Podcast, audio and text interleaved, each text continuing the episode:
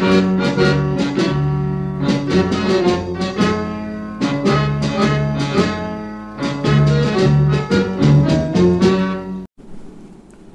สดีครับคุณอยู่กับสายันตะวันเพลิงนะครับ แล้วเราวันนี้ก็จะมาชวนคุยเรื่องที่ไม่เกี่ยวกับเทรนด์ไม่เกี่ยวกับโลกนะครับ ผมอยากคุยอะไรก็คุยเรื่องนั้นนะครับ วันนี้จะมาชวนคุยเรื่องจากที่ได้ได้แรงบันดาลใจนะครับสองวันที่ผ่านมาเนี่ยผมได้ไปเดินผ่าน ภายในบริเวณจุฬาลงกรณ์มหาวิทยาลัยนะครับ ก็ได้ไปเจอบรรดาน้องๆนักศึกษานะครับกำลังจับกลุ่มเต้นกันเลย เต้นสันทนาการนะครับ ซึ่งก็เข้าใจได้แหละว่าช่วงนี้เนี่ยน่าจะเป็นช่วงที่ใกล้จะเปิดเทอมนะครับ ก็ต้องมีการน้องๆใหม่นะครับ รับน้องใหม่ปีหนึ่งนะครับมีเฟรชชี่เข้ามาเยอะแยะนะครับ ก็เป็นช่วงกิจกรรมรับน้องใหม่พอดีนะครับทำให้ผมนึกย้อนไปถึงสมัยยุคที่ผมได้มาเป็นเฟรชชี่นะครับ ผมนี่รหัสนำหน้า 40 นะครับ ถ้าปัจจุบันเนี่ยมันปี 62 รหัส 62 นะครับ ก็คิดถึงตัวเลขความแตกต่างเนี่ยอยู่ที่ประมาณ 20 ปีนิดหน่อยนะครับ ก็เลยอยากมาลองคุยให้ฟังนะครับว่าความแตกต่างระหว่างยุคสมัยเนี่ยกับกระบวนการรับน้องเนี่ยมันต่างกันยังไงนะครับ ก่อนอื่นเนี่ยที่จะเข้าไปถึงการรับน้องเนี่ยอาจย้อนไปขอไปย้อนนิดนึงนะครับ เกี่ยวกับกระบวนการสอบเข้าในระดับอุดมศึกษานะครับหรือว่ามหาวิทยาลัยนะครับ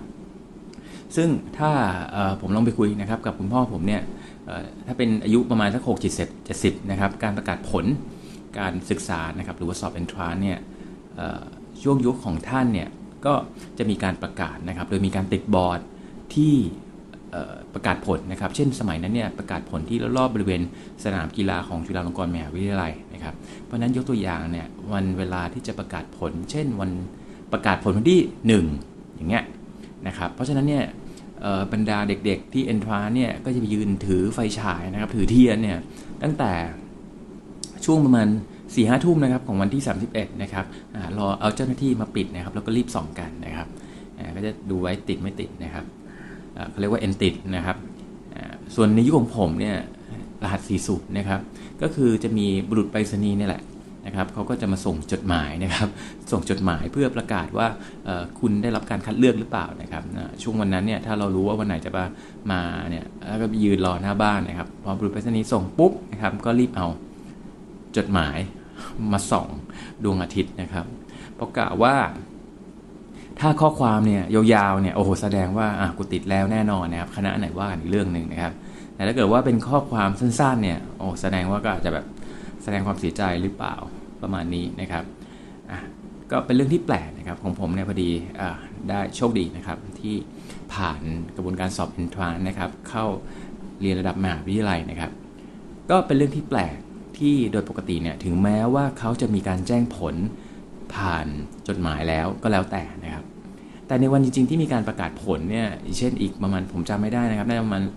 สองสามวันถัดมาเนี่ยนะครับ มีการปิดประกาศแบบเป็นทางการนะครับที่บอร์ด ซึ่งในปีนั้นเนี่ยจะปิดอยู่ที่รอบๆบริเวณของมหาวิทยาลัยเกษตรศาสตร์นะครับ แถวบางเขนนี่แหละนะครับ เพราะฉะนั้นเนี่ยในช่วงเช้านะครับตั้งแต่เช้าตรู่เลยเนี่ยก็จะมีบรรดาพวกรุ่นพี่นะครับของคณะต่างๆเนี่ยมาเตรียมรับน้องนะครับเพราะฉะนั้นเนี่ยถ้าใครมาดูแล้วว่า เอ้ย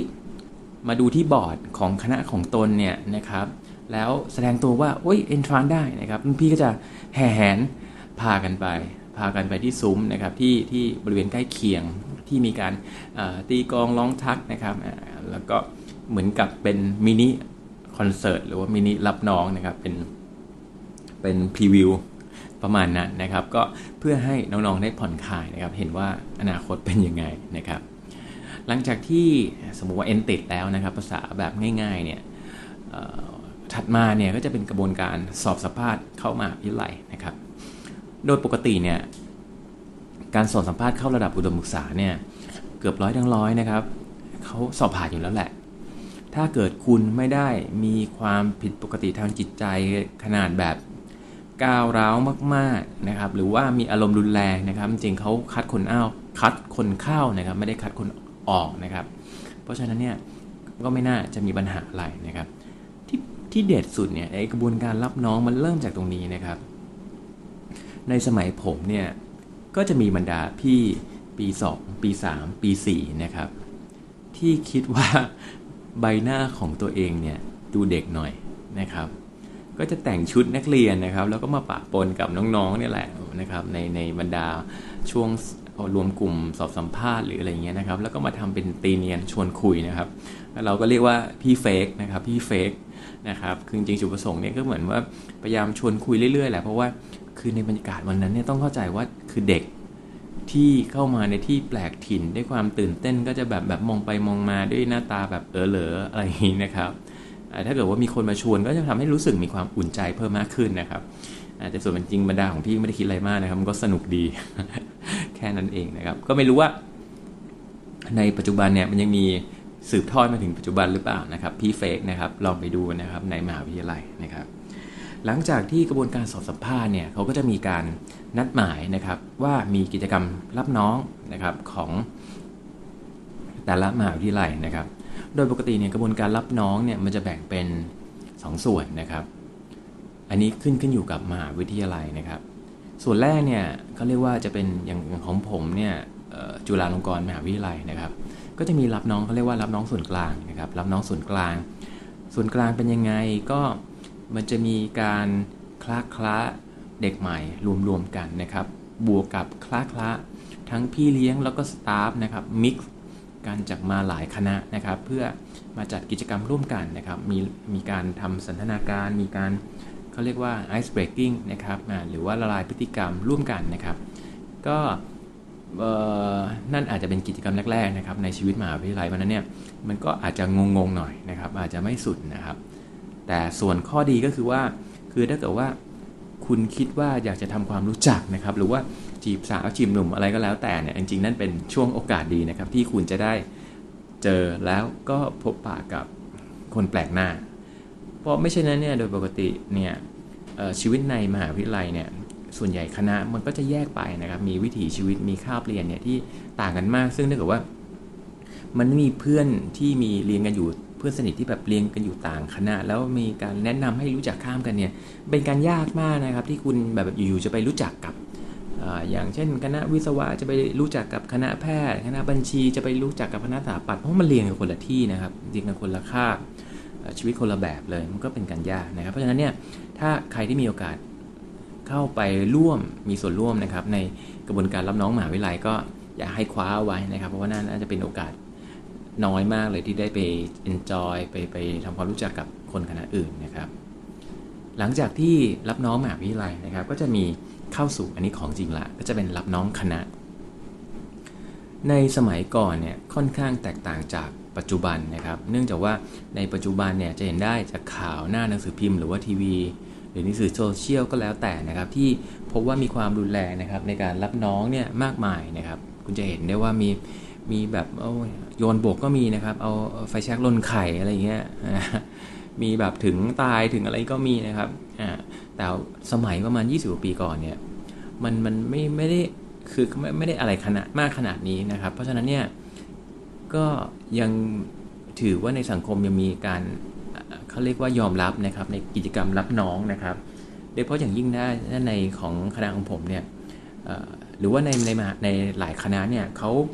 มีการอนุญาตให้มีการรับน้อง แต่ว่ามีข้อแม้ก็คือว่าคุณต้องรับน้องภายในบริเวณคณะนะครับ หรือว่าในวิทยาเขตก็แล้วแต่ ซึ่งมันจะทำให้อยู่ใกล้หูใกล้ตาของบรรดาคณาจารย์นะครับ หรือว่าในส่วนของอาจารย์ที่ทำหน้าที่กิจการนิสิต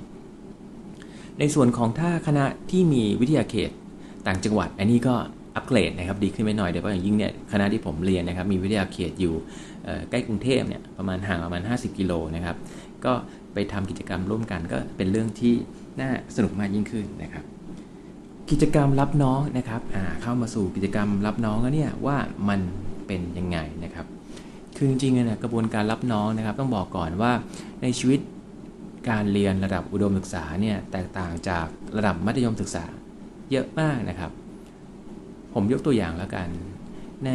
ตอนเรียนระดับมัธยมศึกษาเนี่ยส่วนใหญ่เลยเนี่ยก็จะเป็นนักเรียนที่อยู่บริเวณใกล้เคียงโรงเรียนนะครับ ผมยกเช่น เช่น ถ้าเป็นถึงแม้ว่าจะเป็นโรงเรียนมัธยมศึกษาประจำจังหวัดเนี่ยส่วนใหญ่ก็จะอยู่แถวๆนั้นนะครับ ก็อยู่ภายในจังหวัดนะครับ แต่ว่าในระดับอุดมศึกษามันไม่ใช่อะ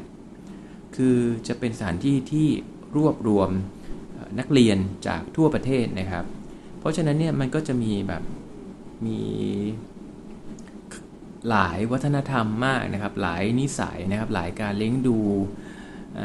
หลายพฤติกรรมนะครับ การที่เอาคนกลุ่มใหญ่นะครับ ทั่วประเทศเนี่ยมารวมกันภายในคณะเนี่ยคือมันทำให้มีบางทีมันก็มีความตะขิดตะขวงนะครับ มี มันเหมือนมันมีแบรีเออร์ที่เราจะเข้าไปคุยหรือจะเข้าไปทำความรู้จักกับใครนะครับ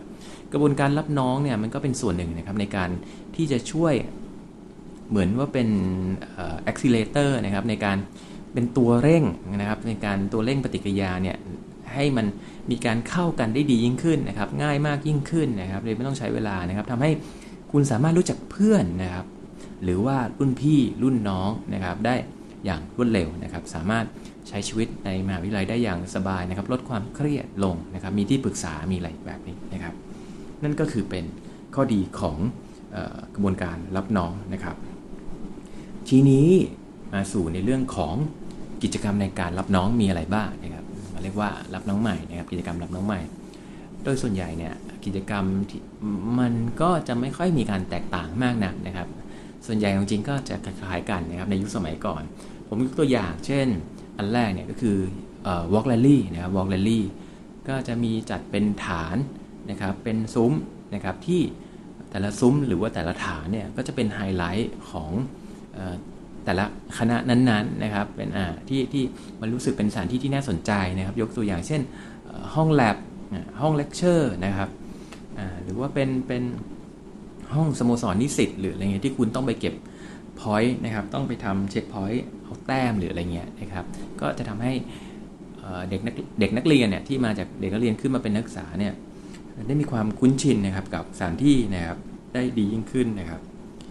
อีกอย่างหนึ่งเนี่ยที่น่าจะมีคล้ายๆกันนะครับกับเกือบทุกคณะนะครับในยุคสมัยนั้นก็คือกิจกรรม Miss New Paper ผมผมเชื่อว่าคนที่อายุ 30 กว่า 40 ขึ้นเนี่ยได้ยิน Miss New Paper เนี่ยต้องร้องอ่อนแล้วละ นะครับ ก็คือจะมีการจัดเป็นกลุ่มๆนะครับจัดน้องเป็นกลุ่มๆ แล้วก็ขอตัวแทนขึ้นมานะครับ เหมือนว่าติต่างว่าเอาไปมาเป็นประกวดนางงามนี่แหละนะครับ โดยที่ให้คนในกลุ่มเนี่ยช่วยกันเสนอออกความคิดสร้างสรรค์ออกแบบนะครับ โดยการเอาหนังสือพิมพ์ที่ไม่ใช่แล้วนี่แหละ มาตกแต่งตัวแทนนะครับ ให้คิดว่าสวยที่สุดนะครับ เหมือนเป็นเป็นนางงามเป็นอะไรเงี้ยนะครับ ก็ถึงเรียกว่าเป็น Miss Newspaper นะครับแต่ก็เชื่อว่าในในยุคสมัยนั้นนะครับ ประมาณ 80%แหละของของแคนดิเดตที่ขึ้นมาสมัครเป็น Miss Newspaper เนี่ย คือจริงๆก็เป็นผู้ชายทั้งนั้นนะครับ มีผู้หญิงนิดหน่อยนะครับ ก็เน้นความสนุกเฮฮานะครับ ก็ไม่รู้ว่าในสมัยนี้ยังจะมี Miss Newspaper อยู่หรือเปล่า เพราะว่าหนังสือพิมพ์เป็นสิ่งที่หายากมากนะครับ ในปัจจุบันเนี่ยขนาดแจกฟรีนี่ยังยังสูญหายตายจากไปอย่างจะอย่าง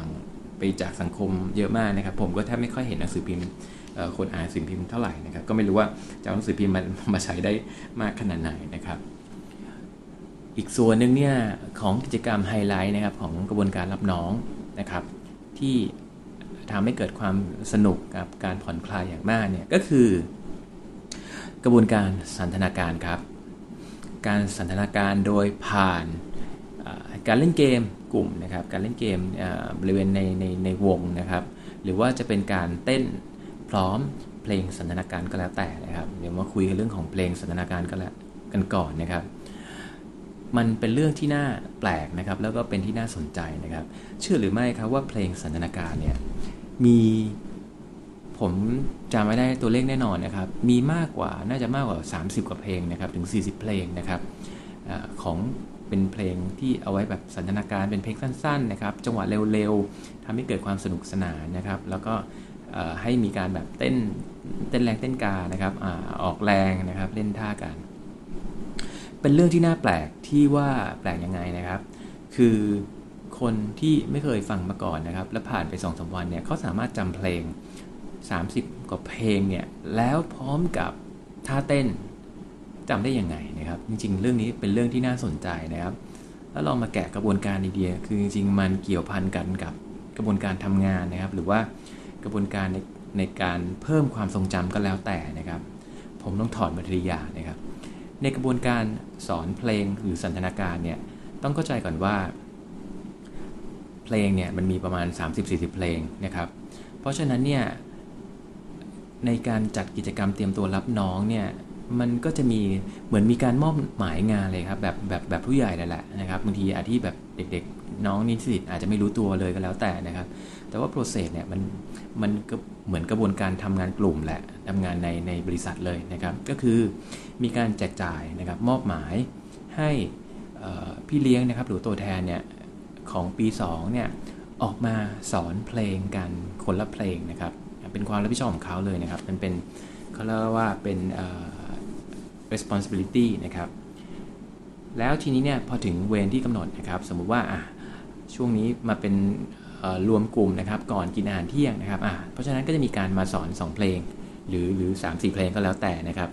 ก็จะมีอะออกมานะครับ ทีนี้ process เนี่ยในการสอนเนี่ยเป็นที่น่าสนใจนะครับ โดย process step เนี่ยจะมีอยู่ประมาณ 4-5 step นะครับ ผมไล่ตามนี้นะครับ step แรก ก็จะมีการร้อง ให้ฟังนะครับ ไปเรื่อยๆว่าเพลงเนี้ยมันร้องยังไง เต้นยังไงนะครับ คือน้องๆเนี่ยก็นั่งอึ้งนะครับ นั่งอึ้งพี่เขาทำอะไรเขาวะเนี่ยนี่เหมือนอารมณ์มาว่านี่นี่กูต้องเต้นตามเพลงนี้ด้วยเหรอวะเนี่ยนี่กูต้องต้องต้องร้องเพลงด้วยใช่ไหมอะไรเงี้ยนะครับ แต่พี่ก็จะแบบสุดสวิงลิงโก้นะครับโยกหัวส่ายเอวนะครับ เต็มที่นะครับอ่าก็คือว่า step ก็เป็นอย่างนี้นะครับ step แรกมาเต้นพร้อมกับร้องไปด้วยนะครับ ให้น้องๆดูนั่นคือ step แรก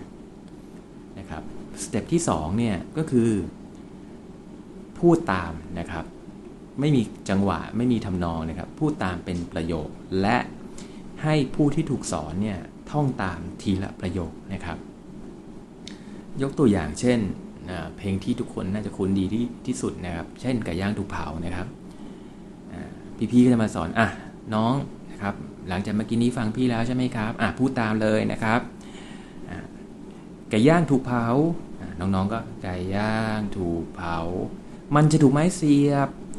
มันจะถูกไม้เสียบนี่นะครับ มันก็ไล่กันไปนะครับจนจบเพลง หลังจากนั้นต่อมานะครับอะทีนี้พี่เริ่มตีกองใส่ทำนองแล้วนะครับ น้องร้องตามเมื่อกี้เลยนะครับอ่าก็จะมีการอะร้องขึ้นมานะครับ ไก่ย่างถูกเผา ไก่ย่างถูกเผา มันจะถูกไม้เสียบอ่า จบ step ที่ 3 ไปนะครับ step ที่4นะครับก็ให้ทุกคนร้องเขาเรียกว่าท่องเนื้อทีละท่อนนะครับ แล้วก็มีคนที่เป็นทำหน้าที่รับผิดชอบในการสอนเนี่ยออกมาเต้นนะครับเต้นทีละท่าทีละประโยคนะครับว่าเต้นยังไงนะครับอ่าก็อะก็ทำให้ดูนะครับทีละประโยคว่าตรงนี้ต้องทำท่าไก่ตรงนี้ต้องทำท่าโดนไม้เสียบตูดนะครับอ่าstep ที่5อ่าทีนี้ ทุกคนร้องเพลงเลยนะครับคนตีกลองก็ตีเนี่ยคนเต้นเนี่ยเต้นให้ดูเลยใหม่อีกรอบหนึ่งนะครับ step ที่ 6 อะ ทีนี้มึงไม่ต้องอายกันหมดแล้ว เต้นกันหมดเลยทั้งวงนะครับ อ่า ทีนี้ ก็เนี่ยครับ มีอยู่ประมาณ 5-6 step นะครับ สิ่งที่นี้ยทีนี้มันเป็นทิปอันหนึ่งนะครับ ที่น่าสนใจนะครับในในเหมือนว่าเป็นกระบวนการจิตวิทยาอย่างหนึ่งนะครับ ถ้าเกิดคุณสังเกตเนี่ย คนที่ทำหน้าที่ในการนำ ในการสอนเพลงสันทนาการเนี่ยคุณต้องใส่ effort หรือความพยายามความมุ่งมั่นเนี่ยมากกว่า 100%เข้าใจไม่ผิดนะครับฟังไม่ผิดต้องมากกว่า 100%นะครับประมาณ 120-130%เช่นถ้าท่าเพลงที่มัน standard ยังไง คุณต้องแบบ over สุด ๆ นะครับ ส่ายจนแบบเอวสะบัดตูดระเบิดอะไรอย่างเงี้ยเพราะเพื่ออะไรนะครับ เพราะโดยปกติตามหลักจิตวิทยาเนี่ยคนที่ไม่เคยทำอะไรมาก่อนนะครับด้วยความเขินอายหรือว่าโดยมีอีโก้อะไรก็แล้วแต่เนี่ยเวลาต้องมานั่งทำอะไรที่แบบประหลาดประหลาดถ้าทุเล่ทุเล่อย่างเงี้ยคือไม่มีใครสามารถคิดว่าอยากจะทำตามได้ร้อยเปอร์เซ็นต์นะครับส่วนใหญ่เนี่ยถ้าเกิดว่าคนนำเนี่ยนำมีพลังนำสักประมาณ 80%คนตามเนี่ยมันก็จะอยู่ที่ประมาณเนี้ยสามสิบสี่สิบเปอร์เซ็นต์นะครับก็แบบ ยืนนิ่งๆนะครับออก step นิดหน่อยเอวส่ายนิดๆนะครับ ซึ่งคือคือเหมือนกันว่า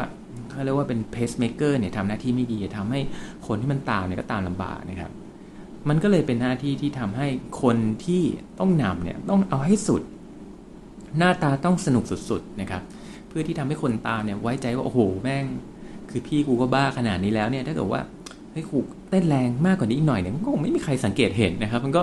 กลมกลืนไปนะครับอ่าเพราะฉะนั้นเนี่ย คือมันเหมือนเป็นเรื่องธรรมดานะครับ แต่ว่ามันมีหลักจิตวิทยาอะไรสอดแทรกอยู่นะครับ ทีนี้เนี่ยคุณลองคิดดูนี่ขนาดแค่เพลงเดียวนะครับ ถ้าไอช่วงที่มันต้องมีเมดเล่เนี่ยแล้วต้อง 30-40ถึงเพลงต่อเนื่องกันนะครับ โดยที่รักษาเขาเรียกว่าจังหวะรักษาเทมโปไว้ที่แบบรวดเร็วนะครับ แบบสปีดขนาดนี้นะครับอูเต้นกันลืมตายนะครับ ใครที่คิดว่า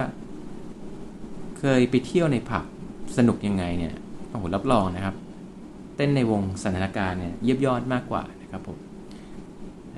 ก็เป็นเรื่องที่น่าสนุกนะครับ แล้วก็น่าจดจำนะครับ สุดท้ายเนี่ยก็คือเคล็ดลับนะครับเป็นกระบวนการเคล็ดลับที่สอนที่สืบทอดกันมานะครับ ระหว่างผู้นำสันทนาการนะครับ มาเป็นแบบเป็นรุ่นสู่รุ่นนะครับ อันนี้ผมไม่แน่ใจนะครับว่าในยุคปัจจุบันเขาจะมีการสอนในประโยค ตามนี้หรือเปล่านะครับ ประโยคที่ว่าก็คือที่เป็นเคล็ดลับนะครับ คุณต้องแม่นเนื้อ แม่นทำนอง ร้องชัด ชัดสายตา หน้าตาดี แล้วก็มีเทคนิค